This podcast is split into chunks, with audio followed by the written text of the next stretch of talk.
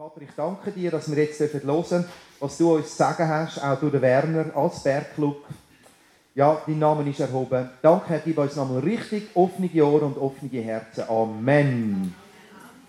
Amen. Danke vielmals, Jörg. Es ist auch für uns, äh, also für die Regula und mich und für uns als Team ein Privileg, äh, eure Spuren immer wieder zu sehen und von euch zu hören und euch zu folgen, auch im Geist oder im Gebet oder beides. Ist also ganz, ganz spannend. Und äh, vielleicht auch noch ein Zeugnis am Anfang. Es ist schon ein bisschen länger her, aber äh, wir sind ja alle eigentlich generell, aber wir jetzt vielleicht auch noch speziell prophetisch mit dem, was wir tun. Und äh, ja, ja, eins lange. Und äh, wir haben, ich weiß nicht mehr wann es war, aber das ist, ist wirklich, was weiß ich, zwischen 15 und 20 Jahren her. Da haben wir mal den Auftrag bekommen, und da ging es eben auch um Gottes Herrlichkeit. Deshalb ist mir das gerade wieder eingefallen, als du äh, über die Vision vom Bergclub gesprochen hast, wo es um die Herrlichkeit geht. Da hat Gott uns beauftragt, äh, am höchsten Ort der Schweiz, also der permanent äh, das ganze Jahr über bewohnt ist, also nicht der höchste Berg, die Spitze, sondern der Ort, und das ist Juf, äh, und gleichzeitig am niedrigsten Ort in der Schweiz, äh, zur gleichen Zeit äh, ein Team, oder Leute einzuladen, die eben mit den höchsten Punkt kommen und mit äh, am tiefsten, das ist in Tessin, und dort dann die Herrlichkeit Gottes eben zu proklamieren und auszurufen. Und das haben wir vor Jahren getan. Und äh, jetzt nimmt Gott das wieder auf und nimmt andere Leute aus dem gleichen Club natürlich, Club in Anführungsstrichen, seine Kinder, und um das weiterzutragen oder wie zu wieder zu aktivieren, wieder hervorzuholen. Und äh, das Bild von dem Hund, von dem Großen und dem Kleinen, die die Berger am Essen sind oder zu den Burgern hinwollen, äh, das hat mich auch nochmal daran erinnert, dass, dass wir wirklich mit euch sehr verbunden sind, auch in dem Sinne, du hast jetzt ein paar Mal die Trompeten erwähnt, äh, als wir äh, vor Jahren auf dem Jungfraujoch waren Dort haben wir nicht die Trompeten geblasen, aber dort hatten wir äh, den Auftrag, äh, eine, ein, einen Fürbittetag durchzuführen. Und es kamen ca. 100 Fürbitter aus der ganzen Schweiz dort oben hin. Es war den ganzen Tag wunderbar neblig. Du konntest wirklich keinen Meter weit sehen.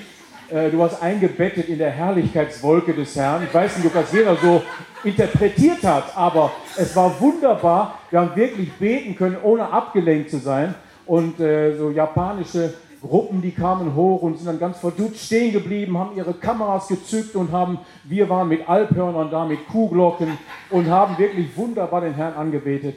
Und wir haben damals proklamiert, äh, von, vom Jungfraujoch aus, vom Top of Europe aus, über jedem Land Europas haben wir proklamiert, Psalm 24, erhebt euch die ewigen Pforten, dass der Herr der Herrlichkeit einziehen kann. Und wir haben das gleiche getan über jedem Kanton in der Schweiz. Und letztes Jahr waren wir in jedem Kanton der Schweiz und haben das nochmal auf dem Boden gemacht, in jedem Kanton. Und wir waren ja zwischen 2010 und 2013 in jedem europäischen Land und haben das, was wir damals dort vom Jungfraujoch proklamiert haben, prophetisch, haben wir in jedes Land Europas gebracht. Also Gott ist wirklich dran, in einer außergewöhnlichen Art und Weise zu wirken und sein Volk zu mobilisieren, zu rufen. Und äh, ja, das sagt das eben selber, komm. Meine Frau findet das wichtig, dann ist das wichtig. Ja, ich finde es wirklich wichtig, weil es ist ermutigend. Wir sind drei Jahre, ja, sind wir nochmal auf Juf, seitdem nie mehr. Und sind dort hergegangen und gesagt, Jesus, bist du noch da? Hast du, hat es etwas, etwas gebracht? Ja, zum Schlussteil, oder? Haben wir ja noch gerne, wenn Du kommst nicht einfach und gehst und es ist nachher nichts, oder? Und dann ehrlich gesagt, es war einfach friedlich, gewesen, es war schön. Gewesen. Ein Ort, wo mal nicht gebaut worden ist, meine, bei uns bauen jetzt alles zu, oder? Das sieht immer noch gleich aus. Aber sonst so nichts, oder? Und dann habe ich gesagt, ich muss noch an ein Örtchen, bevor wir heimgehen. Und ich komme dort rein, ein öffentliches WC, wohlverstanden. Und dort ist ein frommer Abrisskalender gehangen. Und ich sage, das hat mich so bewegt denke, danke Herr. Ist ja gleich, was du redest, oder? Aber auch gesehen, ja, da hat es noch etwas, oder? Weil da hat es hier noch nicht gehabt, wo wir dort sind. Ja, ich meine, das ist ein ganz besonderer Ort, das stille Örtchen. Da kann man ja einen Bezug zur Bibel, ja, seid still und erkennt, dass ich Gott bin. Also äh, ist ganz äh, wirklich sehr, sehr wichtig, finde ich auch. Gut, also ich möchte, ich möchte eigentlich äh, auch jetzt hier etwas über dem, über dem äh, oder zu dem Thema sagen, äh, wo ihr eigentlich angegeben habt und wo auf dem Flyer auch draufsteht, gemeinsam unterwegs sein. Äh, wir haben da schon einiges jetzt von gehört. Äh, und äh, jetzt in Bezug auf den Bergclub, in Bezug auf ganz persönlich auch, was ihr erlebt habt, äh, das ist wunderbar. Ich wollte eigentlich mal generell nochmal äh, etwas sagen, was, was es bedeutet, äh, was es beinhaltet, gemeinsam unterwegs zu sein. Wenn man diese beiden Worte äh, äh, sich vor Augen führt, gemeinsam, in diesem gemeinsam, in diesem Wort ist, wenn man das raus, ich habe es mir fett rausgeschrieben, mein. Gemeinsam. Also da ist einmal dieses mein und dann bei dem Wort unterwegs, da ist das Wort Weg drin. Also mein Weg ist in diesen beiden Worten drin. Und jetzt muss man sich am Anfang mal die Frage stellen, äh, geht es mir um meinen Weg oder um wessen Weg geht es? Also wir reden davon, es geht um das Thema gemeinsam unterwegs zu sein.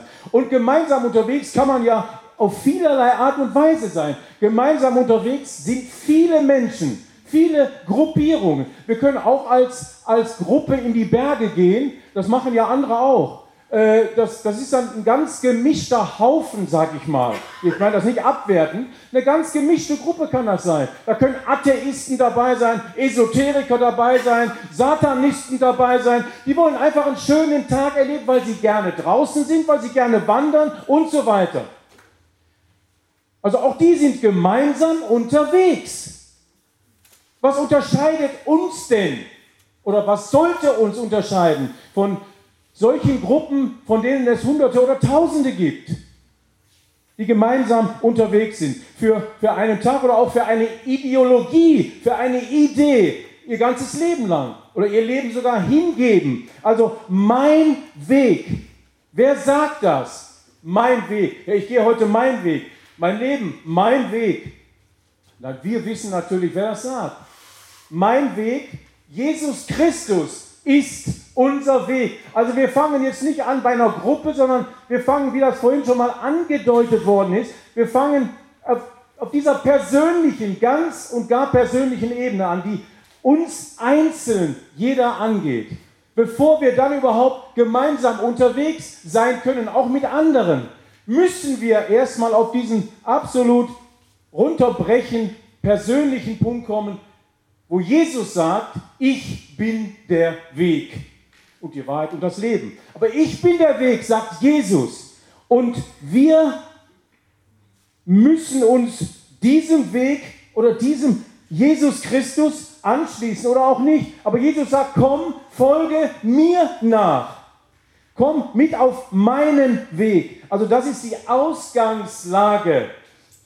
Und äh, es geht ja da nicht nur darum, dass wir ihm folgen, sondern er hat ja quasi, er hat alles parat gemacht, damit wir aus und in dieser Beziehung zu ihm heraus auch ihm folgen können, auf diesem Weg gehen können. Und äh, ich möchte da jetzt nicht weit und tief äh, hineingehen, aber nur kurz gestreift im Epheser 1. Da bricht der Paulus ja in einem Dank und in, in Begeisterung aus. Warum? Gepriesen sei der Gott und Vater unseres Herrn Jesus Christus. Er hat uns, er hat dir und mir, er hat dich und mich mit jedem geistlichen Segen, den er überhaupt zur Verfügung hat, gesegnet.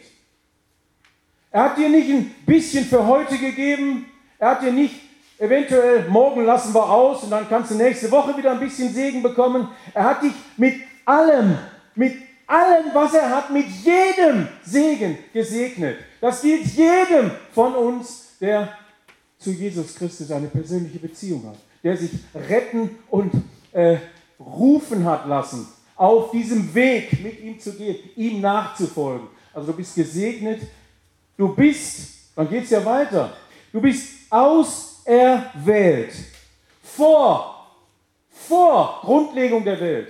Bevor er die Welt geschaffen hat, warst du auserwählt, warst du in seinem Sein, in seinen Gedanken, in seinem Herzen, wie auch immer. Du bist auserwählt. Vorherbestimmt. Er hat dich vorherbestimmt zur Sohn, zur Tochterschaft, zur Kindschaft. Also äh, das sind Dinge, die müssen wir uns klar machen, weil das ist kein Zufall, das ist kein Unfall, sondern Jesus hat uns gerufen und wenn wir darauf hören, wenn wir ihm folgen, dann gilt uns das alles. Uns ist vergeben, uns diese Trennung, die da war, ist, äh, äh, die ist hinweggenommen durch das, was er am Kreuz getan hat. Er hat uns seinen Willen zu erkennen gegeben und äh, wir haben ein Erbteil erlangt und so geht es hier weiter bis zum Schluss. Äh, wir haben den Heiligen Geist bekommen. Also das alles ist parat gewesen und ist parat für dich und mich. Und deshalb ist es möglich, dass wir nicht nur diesen Ruf hören, komm und folge mir nach, sondern dass wir auch fähig sind, ihm wirklich zu folgen. Das kostet uns eben manchmal was. Das ist nicht nur schönes Wetter und heute machen wir eine Bergtour. Ist das fantastisch? Man findet keine Worte für diese Begeisterung, sondern manchmal ist es im Tal, ist es dunkel, ist es mühsam, ist es schwierig, ist es schmerzvoll.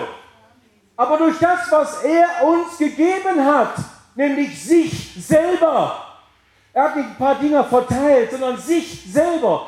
Hier heißt es immer wieder im Epheser, in ihm, in ihm, in Jesus Christus in Jesus Christus hast du alles und noch viel mehr, als du eigentlich brauchst. Und ohne Jesus hast du gar nichts. Das muss uns ganz klar und bewusst sein, werden und bleiben. In und mit Jesus haben wir alles, ohne ihn haben wir gar nichts. Also aus dieser Perspektive gesehen geht es eigentlich darum, wenn wir mein Weg, wenn wir gemeinsam unterwegs sein wollen. Was, was verbindet uns denn da? Ich denke, unsere Identität. Wir haben es heute schon mal gehört, Identität. Wir sind Kinder. Wir sind Kinder Gottes. Wir sind zur Sohnschaft, zur Tochterschaft, zur Kindschaft berufen. Aber das ist eben connected, verbunden mit Jesus Christus. Das ist eben nicht das, was der Papst einmal mehr letzten Monat wieder herausgegeben hat. Der gibt monatlich eine Botschaft raus. Und dort hat er noch einmal gesagt, äh, wir sind alle Kinder Gottes. Alle glauben ja, alle haben irgendeinen Weg, alle gehen andere Wege. Oder, aber letztendlich, was uns verbindet, sagt er, ist das Wissen, dass wir alle Kinder Gottes sind. Und das ist nicht wahr. Das stimmt nicht. Wir sind alle Geschöpfe Gottes, das ist richtig. Aber Kinder werden wir durch die Hingabe, durch den Glauben an Jesus Christus.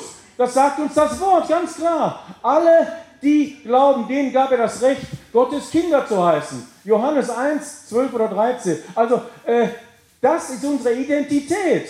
Und das heißt nicht, dass ich die anderen verabscheue, dass ich die nicht mag. Wir haben zu lieben, wir lieben Gott, wir lieben die Menschen, wir beten für sie, aber das ist einfach eine falsche Botschaft.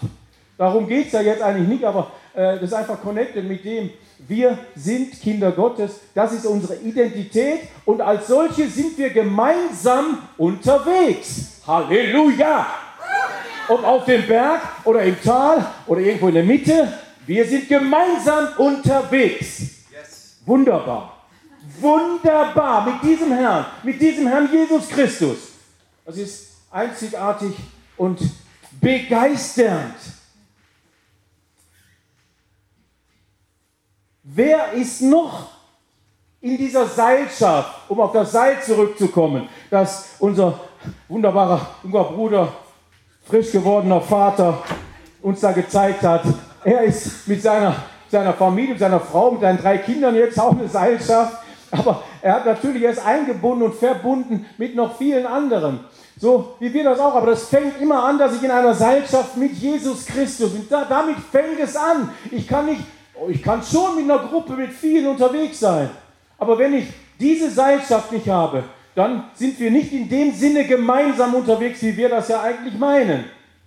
Also es fängt mit dieser Seilschaft Jesus Christus und ich, ich und Jesus Christus an, er in mir und ich in ihm.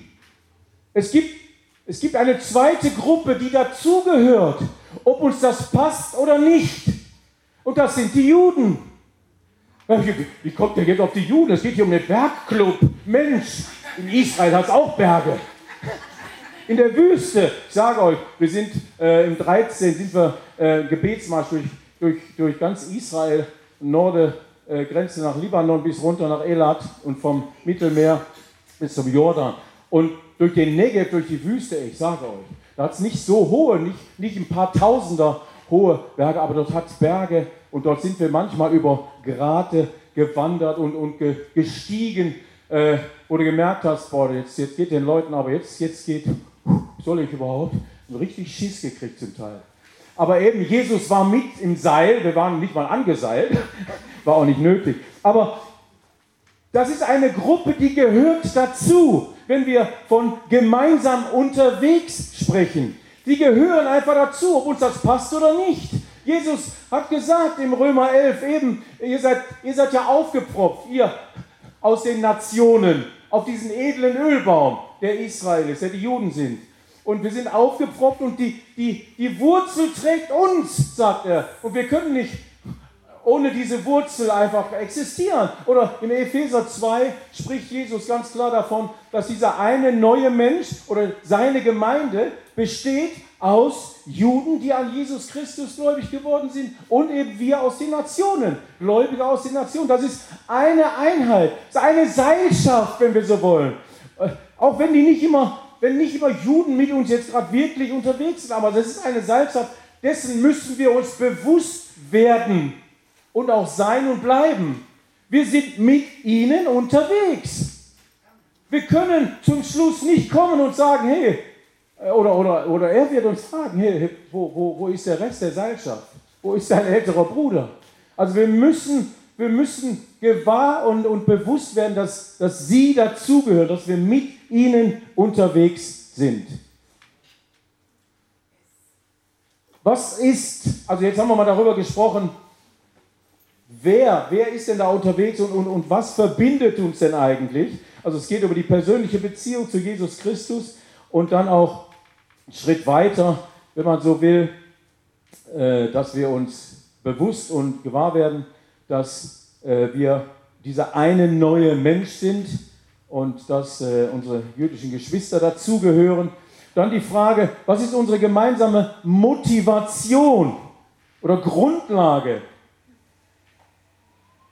das ist die Liebe zu Gott und die Liebe zu den Menschen. Die inspiriert und befähigt uns.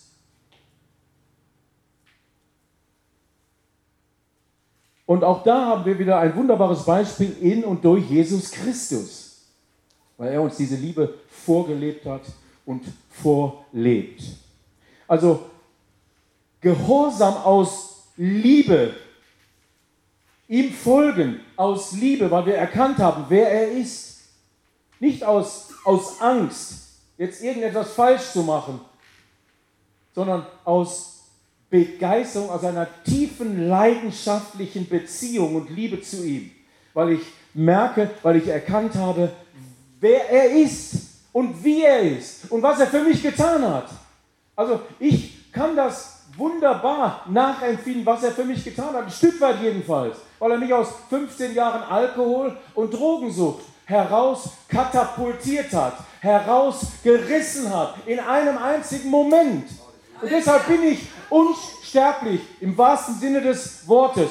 Ich bin unsterblich, Halleluja, unsterblich verliebt in meinen Herrn und Heiland und Retter und Erlöser Jesus Christus. Und ich folge ihm, nicht weil ich denke, ja, wem soll ich denn sonst folgen? Ist ja sonst keiner da. Nein, weil ich ein wenig von ihm erkannt habe. Wie brillant, wie außergewöhnlich, wie einzigartig, wie kraftvoll, wie liebevoll er ist. Barmherzig und so weiter. Aber auch heilig. etwas von dem erkannt hat. Deshalb will ich gar nichts anderes so sehr wie ihm gehören, wie ihm folgen, wie ihm zur Verfügung stehen. Mach mit meinem Leben, was du willst, Herr. Es wird und soll dich verherrlichen. Darum geht, das ist mein tiefer Herzensschrei. Und da darf er machen, was und wie und auf welche Art und Weise er will, weil ich ihn liebe. Und das wünsche ich uns alle, dass wir dorthin kommen und staunen und staunen über ihn und über das, was er tut. Und äh, wir haben es gerade gehört, äh, du, hast das, äh, du hast das Beispiel gebracht, früher, äh, früher haben die älteren Leute in Anführungsstrichen, die haben nur, wieder in Anführungsstrichen, hauptsächlich gebetet. Heute ist eine junge Generation da, die betet vielleicht nicht so stark, aber die fangen jetzt auch an zu beten und gehen aber raus. Die zieht es nach draußen zu den Menschen hin. Und jetzt wächst noch eine andere Generation nach. Unser Enkelkind ist eine von denen, zwei Jahre alt. Die rennt jetzt schon durch die Mikro. Mama, Mama, Halleluja, Jesus, Jesus. Die können kaum richtig laufen und Sätze machen, aber die preisen schon Jesus. Halleluja, was wird aus dem mal werden? Wow, Herr, danke. Was sehen und hören sie bei ihren Eltern? Was übernehmen sie? Und dann werden sie noch bebetet und da wächst Wunderbares heran.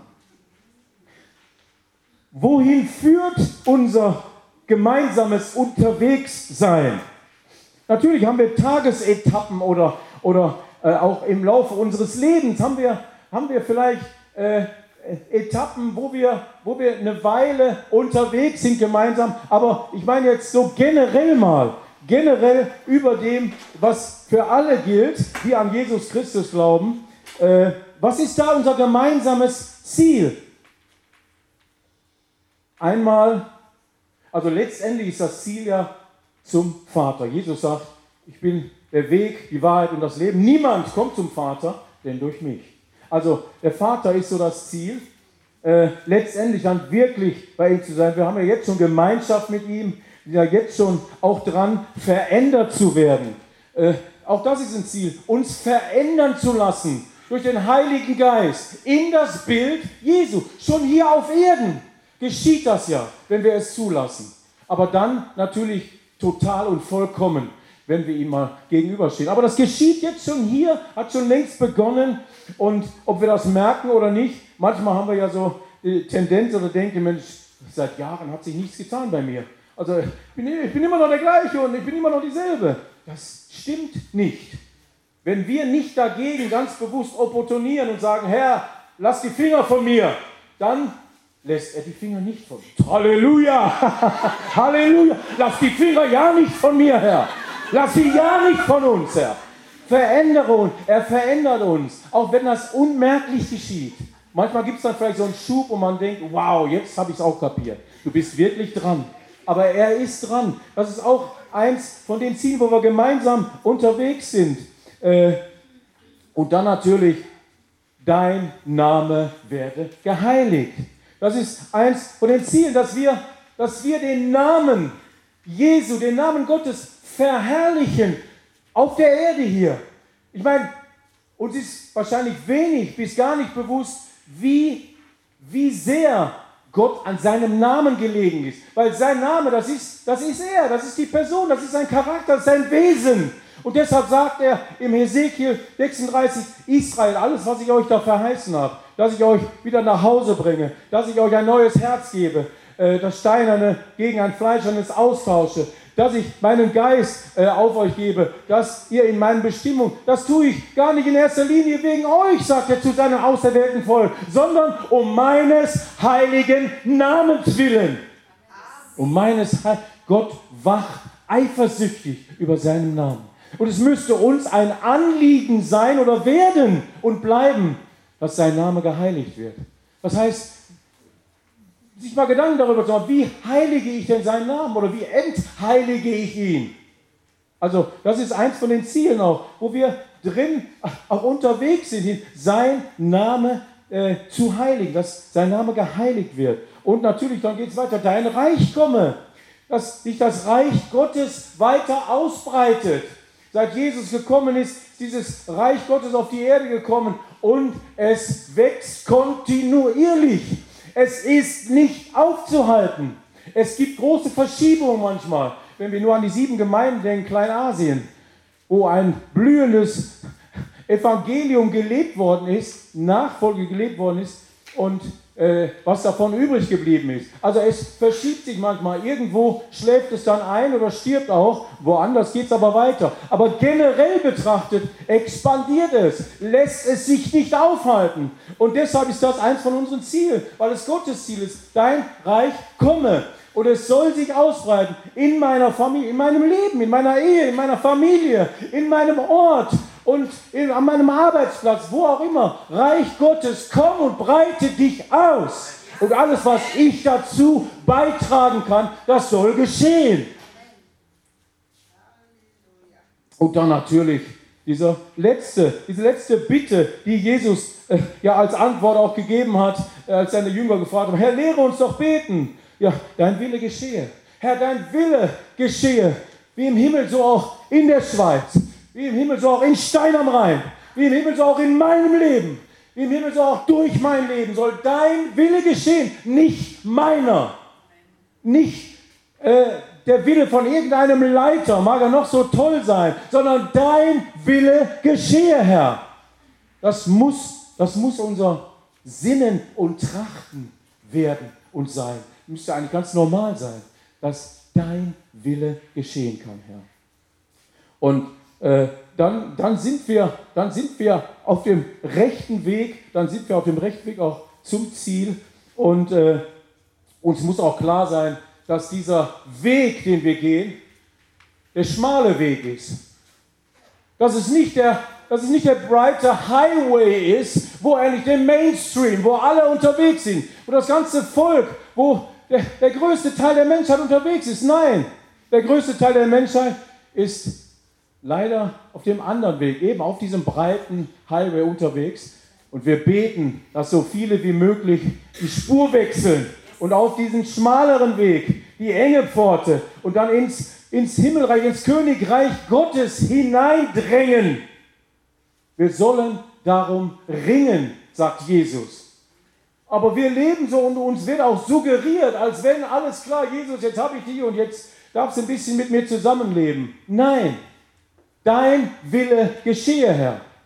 Dein Wille. Und das geschieht, das wird nicht zum Krampf, das wird nicht zum ängstlichen Abwägen und das wird nur aus und zu und durch diese tiefe Beziehung, durch das ihn kennenlernen, wird das zu einer begeisternden, tragfähigen Liebesbeziehung, die alles aushält. Eben nicht nur schöne, tolle, begeisternde Zeiten, sondern eben auch sehr, sehr schwierige. Und wir gehen auch alle, persönlich gehen wir immer mal wieder durch schwierige Zeiten. Einige länger, einige nicht so lang, einige immer wieder. Äh, einige gehen durch ganz, ganz wirklich schwierige Situationen. Wir kennen selber äh, etliche Personen, die hingebungsvoll an Jesus Christus glauben, aber die ganz, ganz schwierige Sachen erlebt haben oder erleben. Aber das alles erträgt, trägt diese, diese Beziehung äh, mit Jesus, das in ihm sein und er in uns. Aus dem heraus äh, sind wir fähig, werden wir fähig, durch solche Situationen hindurchzugehen und siegreich daraus hervorzukommen und sogar gestärkt und stärker und gesegneter als jemals zuvor, als Zeugnis für viele, viele andere.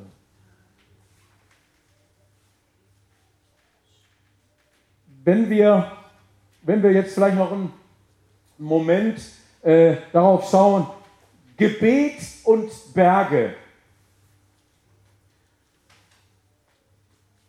Vielleicht drei Punkte. Ich meine, gebetet werden soll überall. Wir können das natürlich nicht abschieben darauf, so jetzt äh, müssen wir auf den Bergen beten. Genauso wenig wie, wie in, in der Gemeinde. Es gibt das Gemeindegebet. Meistens ist das eine kleine Gruppe von Leuten, die das schon 30 Jahre machen einmal in der Woche eine Stunde, das ist eigentlich nicht gemeint. Gemeint ist, dass wir alle alle, jeder von uns ist aufgerufen zu beten. Jeder, egal wie alt, egal wie jung, Männer, Frauen, egal in welcher Position, egal was für ein Hintergrund, was für eine Ausbildung, jeder, jeder, jeder ist gerufen zu beten. Aber auf den Bergen zu beten ist letztendlich doch etwas Besonderes. Es ist etwas Spezielles. Und Einmal Stichwort Autorität. Und wir haben es heute schon mal angetönt, da fällt einem sofort die Geschichte mit dem Mose ein, als äh, der Josua unten im Tal gekämpft hat, doch gegen die Amalekiter. Und der Mose, der, der Führer des ganzen Volkes damals, auf den Berg, hoch auf den Berg und Aaron und Hur sind ja mit ihm und haben ihm dann die Arme gestützt. Und ihr kennt es, solange der Mose vor Gott stand und die Arme hoch hatte, ob, ob er, was er da genau gebetet hat oder ob er ihn einfach angebetet hat, aber da ist Autorität geflossen, ist bis ins Tal.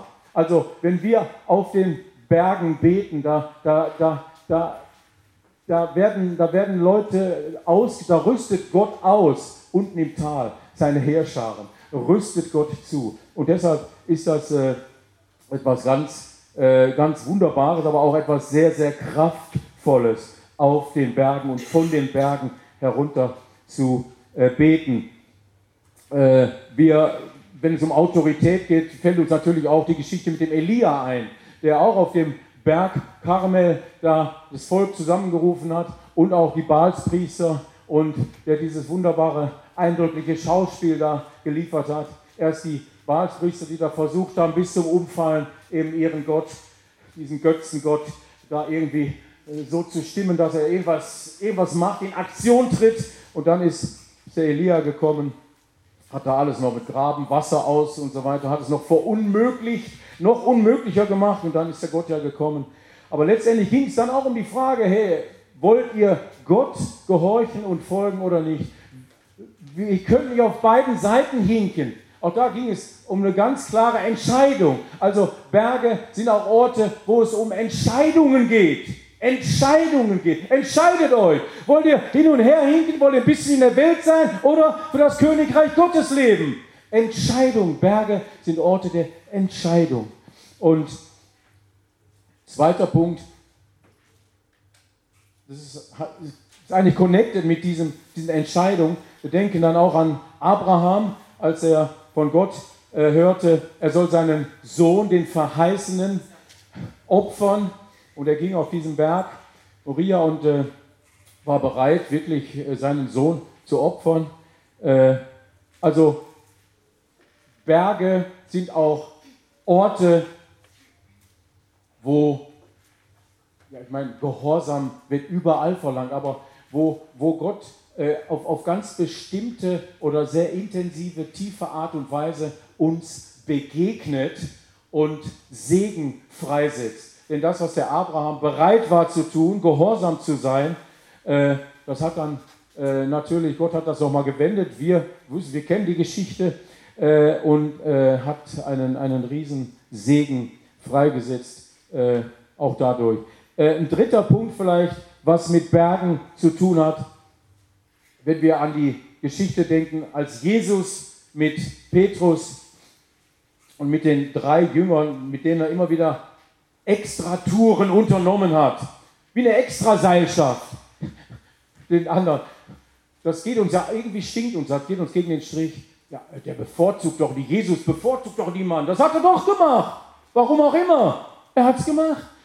Diese drei durften, durften Dinge erleben mit ihm, die andere nicht erlebt haben aus diesem Kreis der äh, zwölf. Und auf dem Berg der Verklärung, also auf den Bergen geschieht Veränderung. Hat, dort hat es den Anfang von Veränderung. Jesus, als er betete dort oben, veränderte sich sein Aussehen, heißt es. Und sein Gesicht leuchtete, seine Kleidung wurde weiß. Äh, wir kennen die, kennen die Stelle. Also wenn wir alle auf den Bergen beten, dort, dort wird Veränderung freigesetzt, dort geschieht Veränderung. Zuerst an uns selber, nicht nur an den anderen, sondern an uns selber.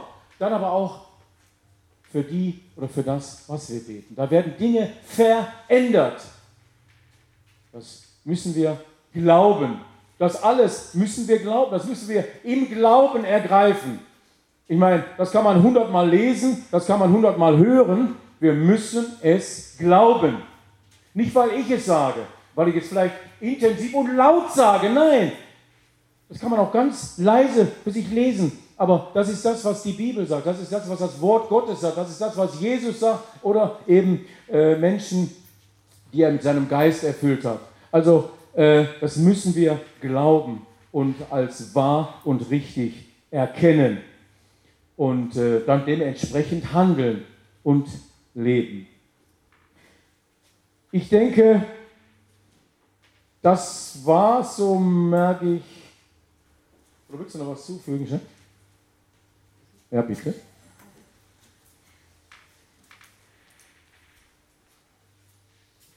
Weil in dem gemeinsam unterwegs kommt das Wort einsam vor. Und manche Entscheidungen, die du triffst, die triffst du auf dem Berg einsam. Und, und das ist richtig. Weil gewisse Sachen, das kannst du mit gar niemandem besprechen, wieder, nur mit Jesus allein. Weil das ist etwas so es sind, nicht die einfachen Entscheidungen, die du einsam auf dem Berg triffst. Aber wenn du sie richtig triffst, setzt das auch Autorität frei. Und ich möchte euch einfach ein Beispiel noch erzählen. Wir waren auf dem Olymp. Das ist ja der Götterberg bei den Griechen, gell, wo wieder sehr belebt wird. Sie gehen wieder auf den Olymp beten, aber natürlich nicht zu unserem Herrn. Die beten das an, was sie dort schon immer angebetet haben.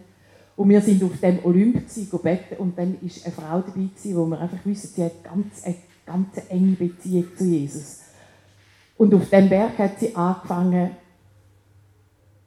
also man hat gesagt, sie hat geredet, wie eine, Mutter, die ihr Kind züchtigt, hat sie zu Griechenland geredet. Also du bist neben zugestanden, ist, also du hast wirklich gemerkt, es passiert, oder? Und seitdem kann man schauen, wie Griechenland in eine ganz schwierige Situation hineingekommen ist, weil Gott sie einfach muss demütigen, weil Griechenland ist eine ganz stolze Nation hat sehr viel Einfluss auf uns alle, das wissen wir, oder? Also es ist sehr viel Arbeit an deinem Kopf, um das Griechische wieder rauszubringen und Hebräisch anfangen zu denken. Und einfach, was sie ausgesprochen hat, ist nachher wirklich passiert. Also bis heute sind die Griechen taumeln ein bisschen im Zeug rum, oder? Wo es einfach darum geht, du kannst nicht einfach nur im Café sitzen und denken, die anderen machen den Job. Und nebst noch Götzen anbeten. Irgendwann bist auf Konfrontationskurs mit Gott, oder? Und das andere ist äh, äh, ein Fahrt, den wir hatten, in, in einem Schneesturm. In einem panzerten Fahrzeug sind wir auf den Hermon gefahren mit dem Militär. Und das ist etwas, was mich eben so freut, darum erzähle ich so. Dort hat es einen Schweizer, der diese Spezialeinheiten trainiert.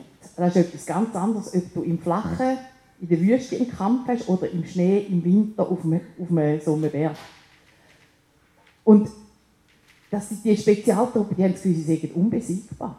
Einfach weil sie so viele Waffen haben und so Spezialausrüstung und man sieht im Dunkeln und überhaupt. Also kurz vor Arroganz sozusagen, oder? Und der Mann hat dort eine Art Schweizer Schale gebaut mit diesen Spezialtruppen, wo er behinderte Kinder aufbringt und verletzte Soldaten, die einfach im, im Gazastreifen zum Beispiel ein Bein verloren haben oder so etwas, einfach um ihnen zu zeigen, hey, das geht so schnell, ist weg vom Fenster, oder? Und wie das Herzen verändert, ist auch ein, ein Platz von der Veränderung auf diesen Bergen, oder? Wo du etwas kannst erkennen, was du vorher nicht gewusst hast.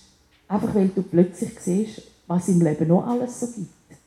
Und auf dem Berg hat vielmals Militär auf die andere Seite Essen abgelassen, weil die Syrer ihre Soldaten auf den Bergen fast verhungern lassen.